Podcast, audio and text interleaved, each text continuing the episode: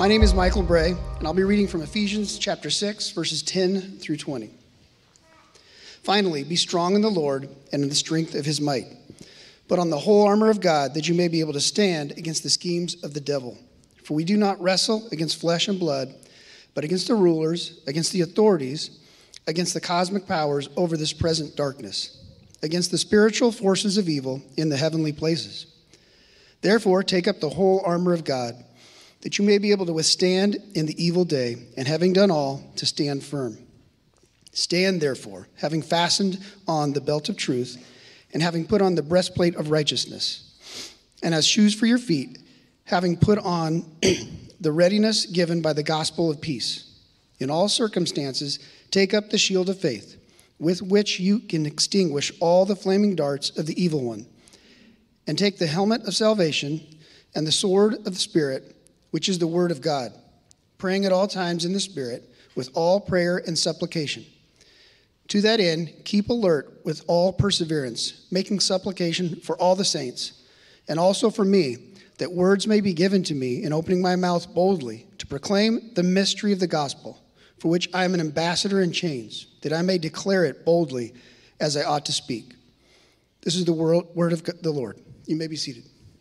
Um, I want to invite you this morning, church, open your Bibles to Ephesians chapter 6. If you don't have a Bible, I'd really encourage you this morning, grab one in the, in the seat backs in front of you, or I should say in the seats underneath you.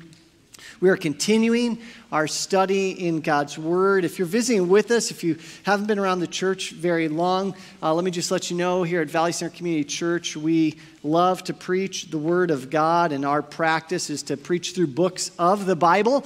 And uh, so if you're just joining us, then uh, you're coming to the end of our study in the book of Ephesians. Next Sunday will be our last Sunday in this book that we started in late October of, of last year. And, um, and so in many ways, uh, it's uh, like saying goodbye to a, to a good friend, but I've enjoyed our time there, and I hope you have as well. So we find ourselves in Ephesians uh, chapter 6, starting in verse 10 today. And we're in this final section of the book where the Apostle Paul comes and he begins with this exhortation that we see right in the text, where he says, Finally, be strong in the Lord and in the strength of his might. Last week, again, I gave an overview of this text and, and why we have this exhortation here. But what Paul is doing here in Ephesians chapter 6 is he's not just simply bringing his letter to a close, but he's really pulling together all that he has said thus far. And, and he's really slamming it into this one little verse where he's calling us to be strengthened in the Lord. That's what it means to be strong in the Lord. He's saying, I'm, I'm exhorting you to be strong in the Lord, to be strengthened in the Lord, to find your strength in Him because he's got all the might and he's got all the power. And the reason why he gives this exhortation, as we saw last week, is kind of twofold. Is because in the passages before this, what he has pointed out that as followers of Jesus Christ in this world, we have internal struggles. We have these internal struggles. We still uh, exist with uh, a sinful nature and the presence of sin in our world. While it's true that through Jesus Christ, and Paul has with great clarity made this point that through Jesus Christ, God the Father has delivered us and He has freed us from the penalty and power of sin. The presence of sin remains. While we are sealed with the Holy Spirit and empowered with the Holy Spirit to live new lives in Jesus Christ, nonetheless, church, there's still these struggles that we face. And some of those are internal, and we looked at that chapters 4 and 5. And then in our text, as we're seeing this morning, is that we have these external, spiritual opposition that comes against us. In verses 10 through 20, Paul says you need the, the strength that is provided by the Lord because as you look to live out your new life in Jesus Christ, your internal struggles are going to be a battle, and then you have these spiritual forces that are opposed to you, that are opposed to the people of God. And so we read here in verse 11, he says this He says, Put on the whole armor of God that you may be able to stand against the schemes of the devil. For we do not wrestle against flesh and blood, but against the rulers, against the authorities, against the cosmic powers over this present darkness, against the spiritual forces of evil in the heavenly places. Here's what is true whether you want to acknowledge it or not, there are spiritual forces in this world. We're not just simply physical beings, there is a spiritual realm, there is a physical realm. And in the spiritual realm, there is a battle waging against us. In fact, Abraham Kuyper once wrote this He said, If once the curtain were pulled back and the spiritual world behind it came to view, it would expose to our spiritual vision a struggle so intense, so convulsive, sweeping everything within its range that the fiercest battle fought on earth would seem, by comparison, a mere game. Not here, but up there. That is where the real conflict is engaged. Our earthly struggle drones in its backlash. Do you believe, do you know that there is more than just what meets the eye? that, that there is a spiritual realm and that we are not just physical beings, but we're spiritual beings. This is the reality that Paul is drawing us into. You know, as Westerners, as modern people, sometimes the idea of there being a spiritual realm is somewhat poo pooed, right? The devil and demons, you know, are, are they really a, a thing to, to worry about? But the truth that God proclaims is yes there are forces that are against God and are against His, his people. Um, one of the movies, I don't often like referencing movies, but this one is relatively okay, I think, is uh, the movie Nacho Libre. I don't know if you've ever seen, seen this movie. Oh, there's some good lines in it. Um, and uh, one of the lines is that Nacho, Nacho who's the, uh, who's the hero of the, of the story, he's with his, his partner and they're wrestling and, and they're getting ready to go into a wrestling match. And, and Nacho is telling his friends, you know, about the things that are opposed to them. And, and, and Nacho's friend looks at him and he says, I don't believe in God, I only believe in science and, uh, and, and to Nacho, who is a religious person in the movie, you know, he, he's just mortified that his friend cannot believe in the spiritual realm. And, and I find that that's often true for Western people, that we start talking about the devil and demons, and some people get uncomfortable about it. But, but I just want you to, to think about something.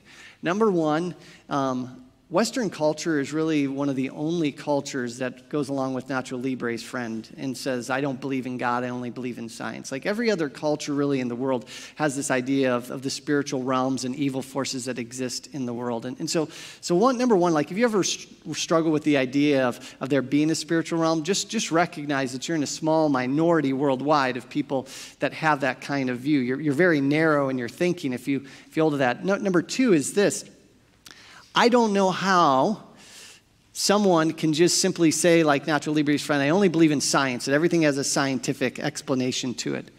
When you look at some of the things that humanity has engaged in over time, when you look at things that take place like the Holocaust, when you see sex trafficking taking place and the exploitation of people, and you say, yeah, there's just a scientific explanation behind that. Does anybody really buy that argument? And so, so we come as, as those who look to the Word of God says, no, we have some explanation of why these things exist in, in the world. And so today, here's what I'm going to do. I'm going to try, all right? I'm, gonna, I'm just going to take a little bit of a step back, and I'm going to use Ephesians chapter 6, and, and I want us to talk about the fact that, that God's Word comes here and says, we do struggle but not against flesh and blood, but we struggle against these spiritual forces that are opposed to God and opposed to his people. And the thing that I want to look at today is, is do we know our enemy? Do we really know and understand who's being referenced here? And so we're going to look today at, at the nature of our enemy. We're going to look at the goal of our enemies, and then we're, we're going to look at the tactics of our enemies, all with the hope that we can be better prepared for the battle that we're going to find ourselves in until, as we sang, that final day when Christ establishes his rule and reign forever. And so, with that said, uh, again, look at our text, Ephesians chapter 6, starting in verse 12, and we're going to we're gonna look at, the, at the, the nature of our enemies. What is the nature of our enemies? Who is it that we're wrestling with according to the text? For we do not wrestle, the text says, against flesh and blood. Right there. You're not dealing with physical enemies, and this is going to be important in just a minute but against the rulers, against the authorities, against the cosmic powers over the present darkness, against the spiritual forces of evil in the heavenly places.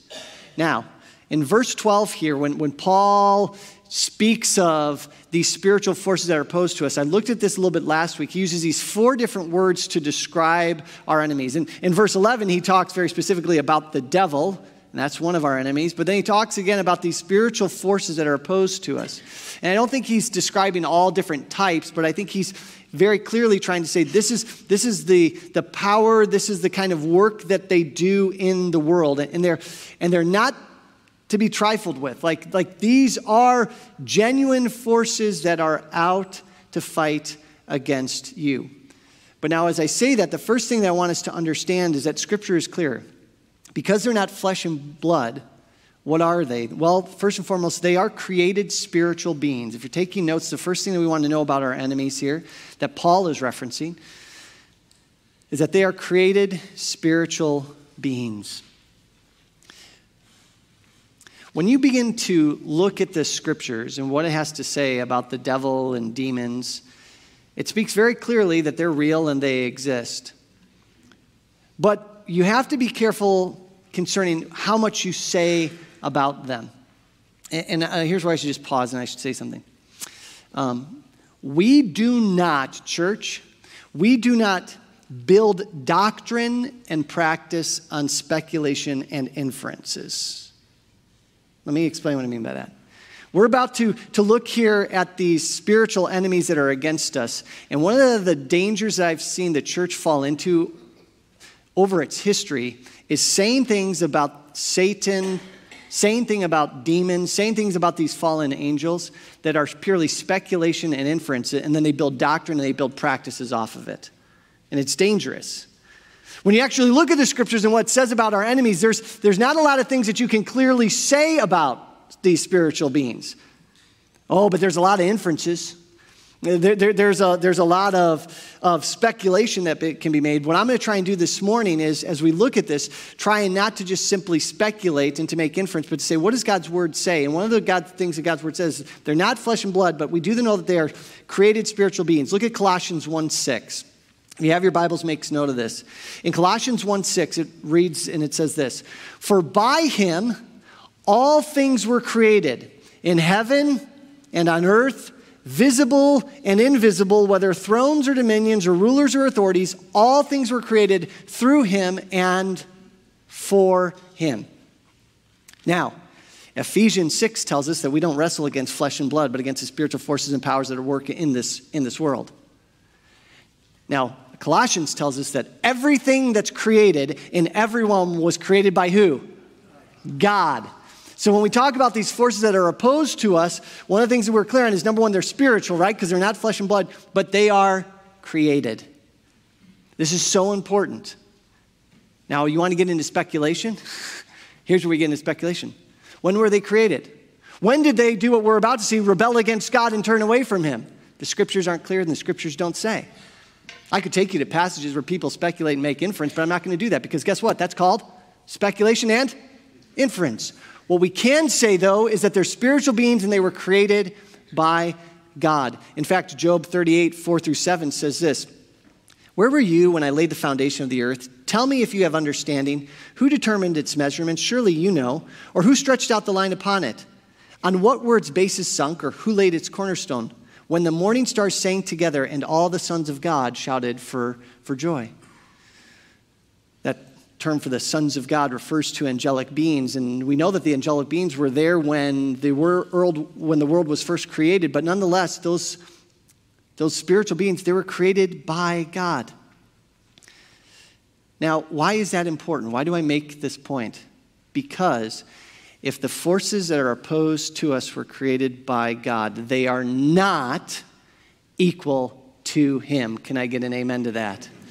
Are you, are you following this train as it's going by? Because I, I want you to understand that. Whatever you're going to say about these fallen beings, whatever you're going to say about these creatures, is that they're that, they're creatures, they're not the creators. This isn't the yin to God's yang, okay?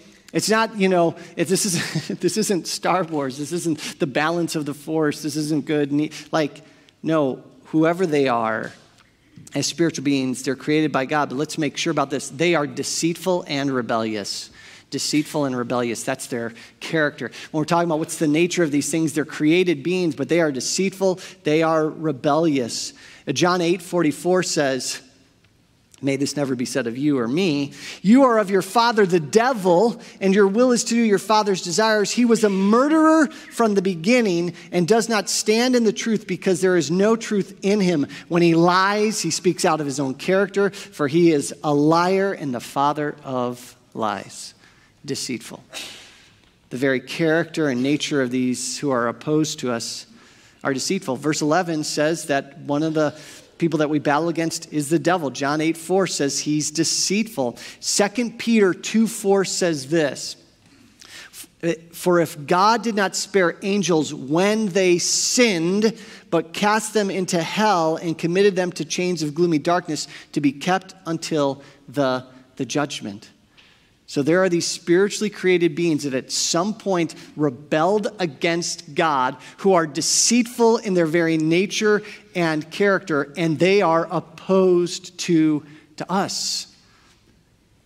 But there's more to it than that.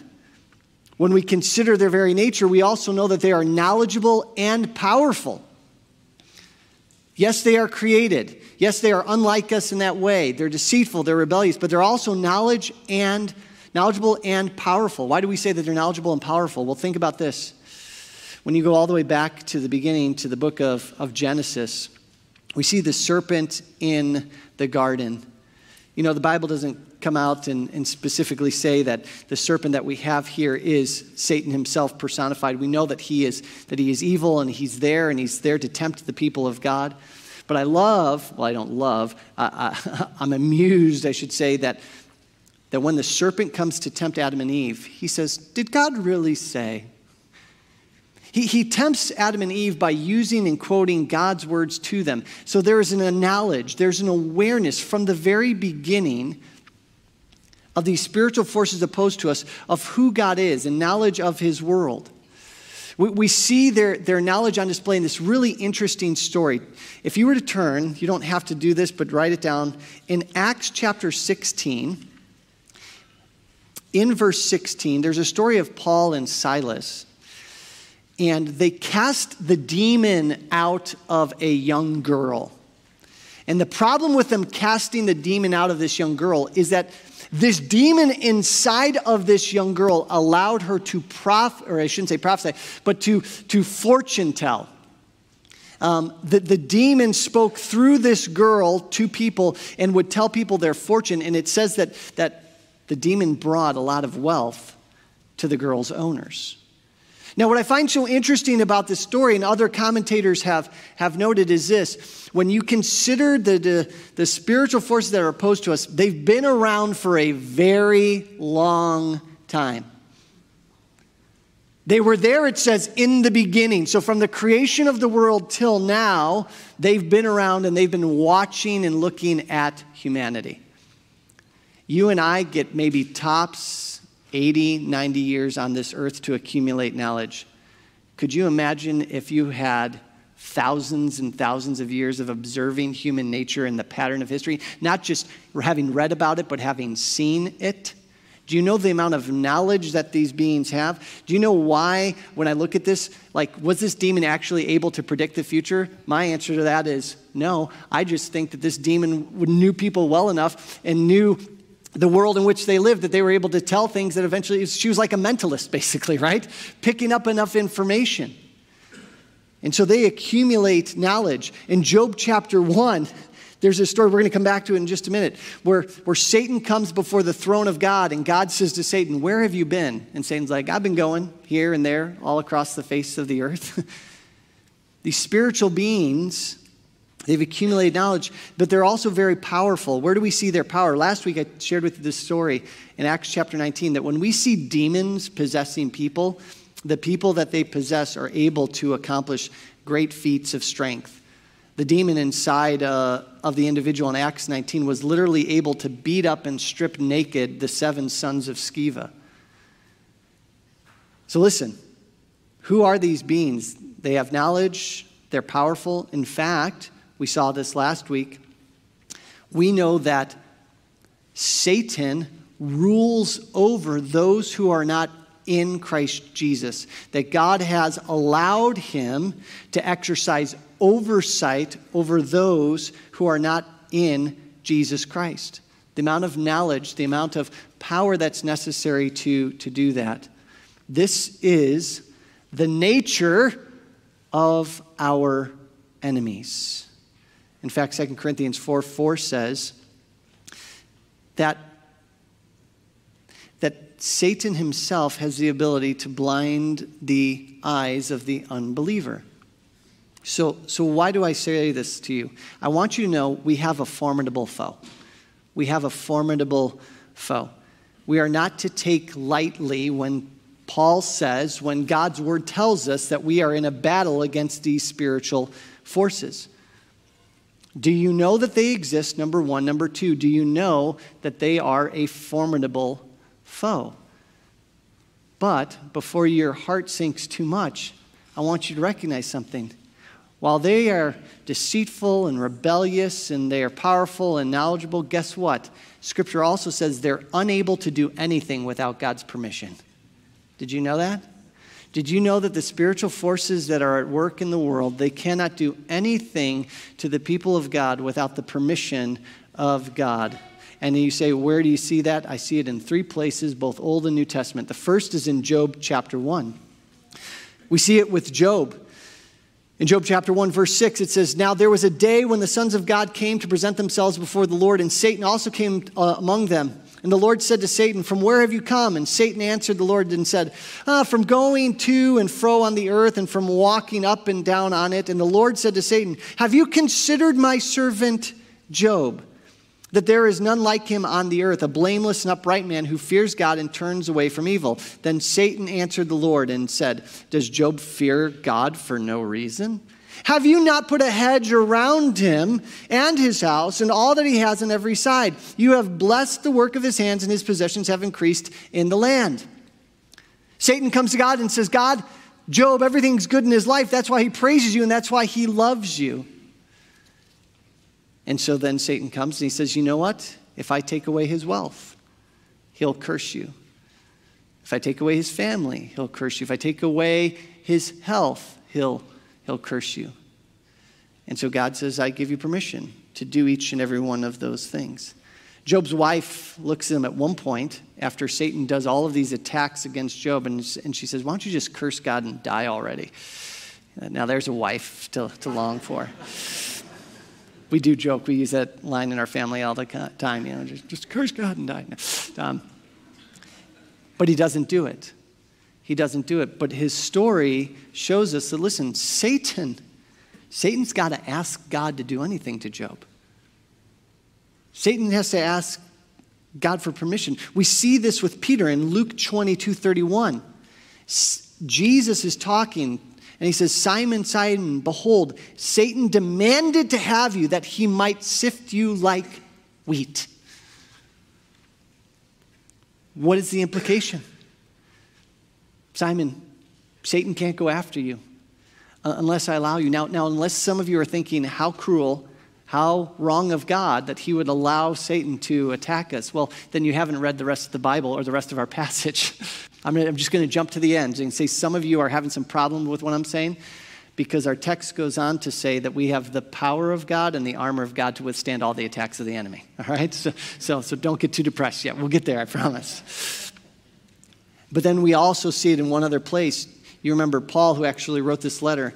In 2 Corinthians 12, 7 through 9, look at this. It says, So to keep me from becoming conceited, this is Paul writing, because of the surpassing greatness of the revelation that he had received, he says, A thorn was given to me in the flesh, a messenger of Satan to harass me, to keep me from becoming conceited. And then he goes on and he says, And I pled with God three times about this, that he would take it away. But look at verse 9. What does he say? My grace is sufficient for you. My power is made perfect in weakness. Listen, even though this messenger of Satan is attacking you, Paul, the whole purpose of you experiencing this is so that you would see that I am strong enough, that I am powerful enough, that in me you have what you need. Because Satan's not stronger, his messenger isn't stronger. And so we look at this and we say, all right, we understand the nature of our enemy, we understand their character and what they're like. But we take joy in knowing that they can't attack us, they can't do anything more to us than what God would give them permission to do. And guess what? The only reason God gives them permission is so that He might display His power and His glory in us. Because He's not afraid. Did you get, do you understand what the scripture is saying? God's, God's not worried about Satan's attacks against His people. Let me say that one more time. Do you know that God's not worried about Satan's attacks against his people because God knows that he has given you and he's given me everything that we need to withstand the attacks? That's why I go back to our text. Finally, be strong in the who? Lord, and in the strength of his might. He goes on in verse 14. And he says this Stand therefore, having fastened and, and the belt of truth, you have and I have what we need to stand, which is why he's not worried. He's not worried. So that's the nature. But let me quickly talk about what's the goal of our enemy, just so that we're clear. The goal of our enemy is to see God rejected by his creation. If you want to know why is he attacking us, why is he coming against us, the goal of our enemies in the spiritual realms is to see you reject God, to cast him aside. Jesus said in John 10:10, 10, 10, the thief comes only to steal and to kill and destroy. And he's talking about Satan. I came that they may have life and have it abundantly. In Genesis chapter 3, in Job 1, and Matthew 4, where Jesus is being tempted, every time Satan is coming against God's people, he's doing it for the purpose of trying to get you and me to reject God and to turn from him. That's his purpose, that's his aim, that's his goal, because he hates God. And he hates seeing God's glory on display. And so he wants to see it he wants to see it torn down. This is who our enemy is.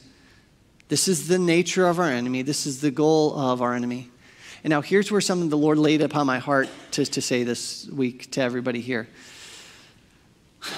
Our enemy, our enemies in the Bible, as we see clearly communicated here, are the spiritual forces who are opposed to God. Now, why, does, why do I want you to know that and to take that in? Because I'm going to say something. If this is true, that these are who our real enemies are, then your war, your battle, and my battle, it's not against Democrats and liberals and progressives and homosexuals and transgender people and Mormons and Jehovah's Witnesses and Hindus and Muslims and Buddhists. That's not who our battle is against. Our battle is against the spiritual forces that hold all of those who go against God's ways under their power. And so, the reason why this is important is because as the people of God, we can be attacking those who are under enslavement and under the power of the forces in the dark places. And what they need is to, to be delivered from the domain of darkness and delivered into the kingdom of the beloved Son and not attacked personally. That's where the problem is. Though That's who the enemy is. Now, am I? Listen to me carefully. Anyone who is living a life in disobedience to God must repent and turn from their sin. Do you hear me on that? But the real enemy, the enemy that we battle against, is this. This is the enemy. And does he hold sway over?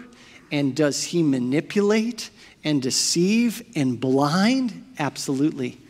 But those people, the only way that they can be delivered, you see, the only reason you're not living in rejection of God, the only reason you're not those who are in the kingdom of darkness is because you have already been delivered through Jesus Christ. That's the only reason why. There ain't nothing special about any of you. right? I mean, what makes you. It's the blood of Jesus Christ that covers our sins. And that's what we want for the world. And that's what we want for all of those in that list that I just gave who are opposed to God and to his ways. And that's what they need. Because listen, Satan's goal is their destruction. It's their destruction. So I want our energies placed in the right place. So, so what do we do? What do we do with our enemy? Well, we need to know the tactics of our enemy. We need to know the tactics of our enemy. If we're going to be able to, to, to stand against the attacks, one of the things that we want to know is how is he going to attack us? How is he going to come after us? There's this, this, this story that's told of, of General Patton during World War II. And he's there and he's in Africa and he's battling General Rommel of the, the Germans. This is a, the great picture. I don't know where. They, they, they're fighting each other in Africa and they're, and they're having a battle. And one of the things that happens is Patton wins this spectacular battle against, against this general. And, and as the battle was happening and, and the Allied troops were winning, some people have reported that they heard Patton yell out, I read your book, Rommel. I read your book. Because the Desert Fox, the Axis general who was battling against the Allied forces, he had actually wrote a book on warfare. And Patton was like, I read my enemy's book. So I knew what he was doing. I saw his maneuvers and I just, I just outmaneuvered him. Do you know how Satan and the, and the spiritual forces look to attack us?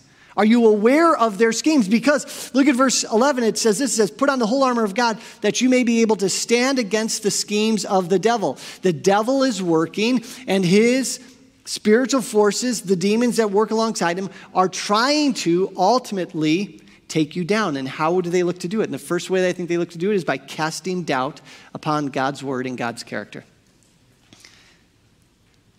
See, we don't have to speculate on this. We don't have to make inference here. When you turn to Genesis chapter 3, and we see the first temptation on full display, we see what the serpent does as it comes to the woman in Genesis 3 1. And he said to the woman, Did God actually say, You shall not eat of any tree in the garden?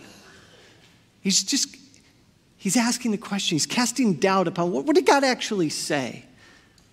And the woman said to the serpent, We may eat of the fruit of the trees in the garden, but God said, You shall not eat of the fruit of the tree that is in the midst of the garden, neither shall you touch it, lest you die. But the serpent said to the woman, You will not surely die.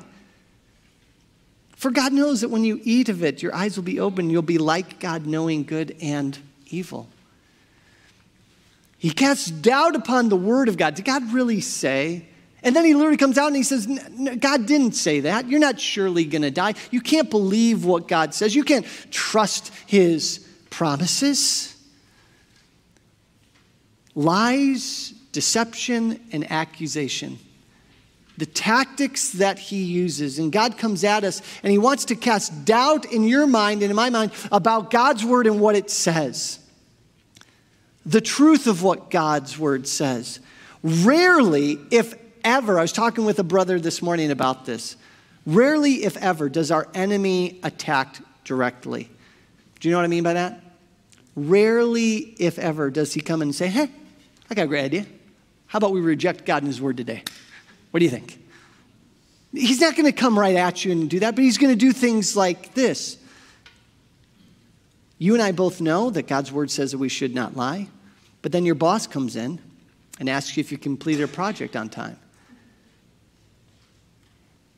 And then the thought comes to you I mean, how bad is it really right now if I just, you know, uh, if I answer him, you know, maybe with a half truth?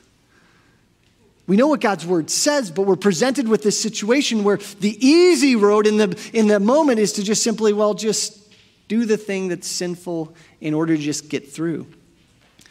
Or we know that God's word says not look after a woman to lust after her. But then you see a picture and you say to yourself, well, it's, you know, I just, I appreciate beauty. and you're just like, that picture of that woman isn't about appreciating beauty. You know in your heart what's, what's happening there. Do you still look? Do you gaze?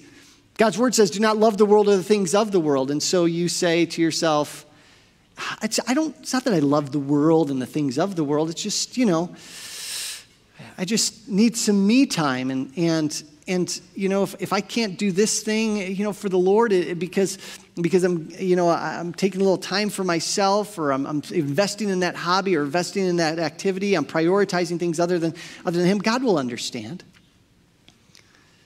You shall have no other gods before me. You see, it's just casting doubt upon God's character, upon His word. Another thing that He does is presenting the things of this world as valid substitutes for God. presenting the things of this world as a valid substitute for God. You know, when Jesus was tempted by Satan, we have two um, in Luke's gospel and then in Matthew 4, we see, we see Jesus early on in his ministry being tempted by the devil after fasting for 40 days and 40 nights. I don't have the time to get into the fullness of this, but I'll just give you one of the things that Satan does. In, in verse 3 of chapter 4 of Matthew, it says, Satan comes to him and says, If you're the Son of God, command these stones to become loaves of, of bread. I mean, you've been starving out here for all of these days. You know, um, you need to eat. You need to eat. Aren't you the Son of God? You should, you should, just, you should just turn these stones in, into bread. Use your power to satisfy what needed to be satisfied. Jesus comes to him, though, and he says, Listen, I can't do it, and I'm not going to do it, for it's written, Man shall not live by bread alone, but by every word that comes from the mouth of God. You're trying to get me to substitute obedience to God with this false substitute.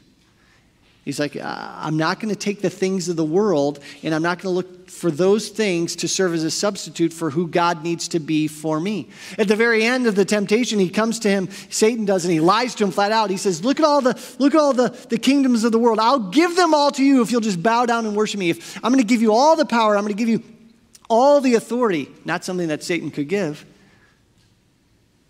And again, Jesus comes and he says, I see what you're doing here. You want me to throw everything away to go after power. He says, and I'm not going to do it. But this is what Satan does. He presents the things of the world as a valid substitute for, for God. You know what he does for people today? Man, I tell you, I see this all the time. For single people, he says, You're never going to be happy without a relationship. You're never going to be fulfilled until you're married. And so he goes to single people who are followers of Jesus Christ and he says, There's no good people out there in the church. You're going to have to, you're going to have to find somebody who's not a Christian. Do some missionary dating and then maybe they'll get saved, you know? He's, and so, so he says, I want you to turn away from God and what, from his fulfillment of you and find your fulfillment in relationships. You're, you're not going to be filled until, until you have it there. Or he comes to you in your work and, he's, and he says, You know what? He says, If you don't cut the corners, man, you're not going to have what you need to provide for your family. Just, just, just cut a few, few corners here. The government will never know. Your employer will never know. Your employees will, know, whoever it is. Because what you really need are those finances, and what you really need is that financial support. Otherwise, and so you say, no, no, man shall not live on bread alone. God is enough. The final thing that he does here is in your notes is building off your sinful nature. Building off your sinful nature. There are these uh, three texts that I find really striking in God's Word. Uh, and I'm not going to get to, to all of them. I'll just point out two. We already looked at one in Ephesians chapter 4. You know, when you were studying here in the book of Ephesians, one of the things that we're exhorted to do in Ephesians chapter 4, verse 26 is this it says, Be angry and do not sin. Do you remember this? You know how we have natural desires? Sometimes things make us have feelings of anger. And to feel angry isn't a sin, but it's like, what are you going to do about it? Are you going to continue to act upon it? Notice it says, Be angry and do not sin. Do not let the sun go down on your anger, verse 27, and give no opportunity for the devil. You see, you and I, we have natural desires. You and I we, we feel and we experience things. And what Satan can do is, is those, we have this natural desire for something. We, we begin to feel angry and we want to express the anger. And what Paul says to us is don't let the sun go on on your anger because, because if you don't deal with your feelings in the right way, if you don't deal with your desires in the right way, then Satan will play on those things. And he'll take you further than you ever intended to go. Anger giving in to hate. And, and so this passage says you got to be like Satan, he, he builds off your sinful nature. All right, do you want me to be transparent? Because most of the time I'm not. No, I'm kidding. Never preach on spiritual warfare. All right? Let me just give you that encouragement.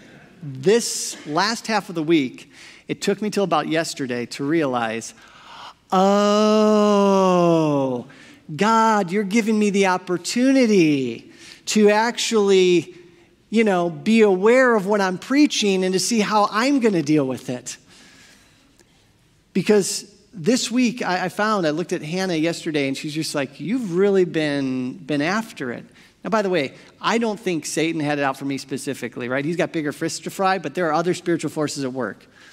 But I saw this week, even yesterday, I saw there was a situation with my youngest daughter, and it's a situation that's played itself out million times before. And I was asking her to do something, and, and she just she, she didn't accomplish the thing that I'd asked her to do. Now, at the same moment, I knew that the washing machine had broken down. And I knew that the, the car that I had fixed was no longer starting. And, and so I have the scenario based upon scenario where my patience level was being, guess what? Tested. And when my dear daughter, when I said, Did you do the thing that I had asked you to do? She looked at me and she's like, I thought you were going to come back and tell me that you were going to do it.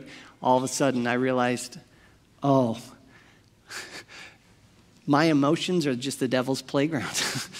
I was already in that spirit of frustration. I'm going to be transparent with you. I did not practice what I preached in that moment. and I found my anger come out.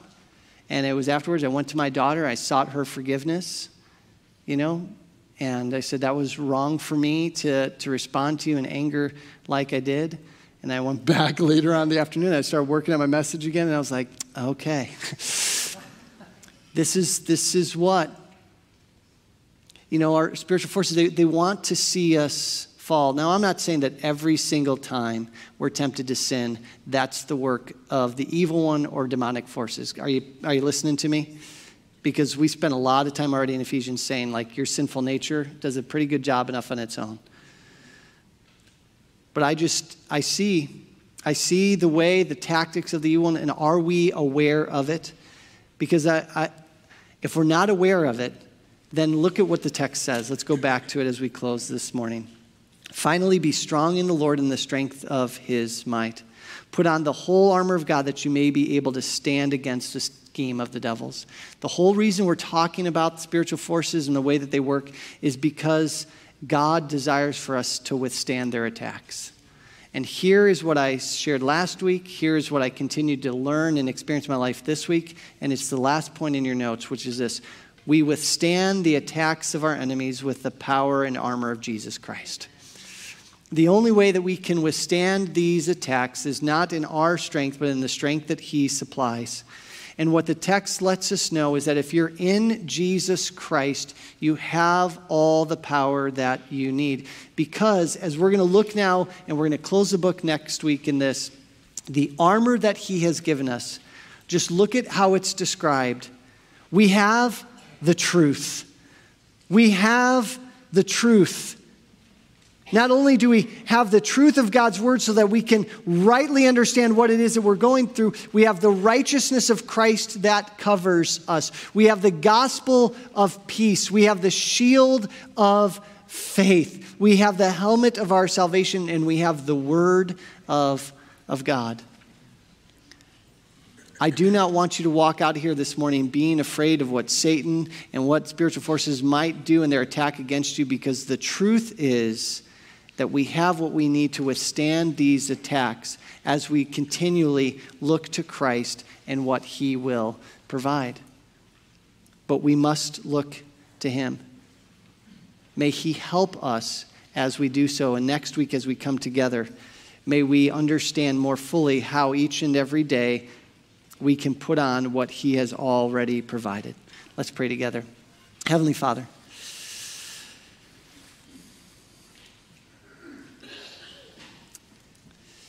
when we take a step back, as we've done today, and we try and get a bigger picture of, of what's happening in and around us,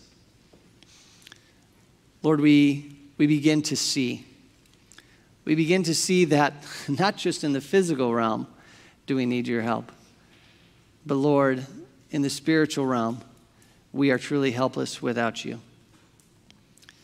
Lord, our, our, for, our foes are formidable. Lord, the, the sinful desires that we have and that we battle against are, are, enough in and of themselves. But Lord, knowing who our enemies are, knowing what they're capable of, Lord, I thank you that we can look at all of those things and still say at the end of the day, but they don't have to win that we don't have to be the ones who succumb to these attacks, that we don't have to be the ones who, who fall into temptation because, Christ, you have won the victory over our foes, that we stand in the strength that you provide, that even as you said to Paul, so you say to us, that your grace is sufficient for us, your power is made perfect in our weakness. And so, Lord, as your people, May we cling to the promises and the truth of your word. May we look to Christ and encourage one another with these things. And may we celebrate the victories in our life that are won by your power at work within us. To the praise and glory of your name, we ask these things. And all God's people said, Amen and amen.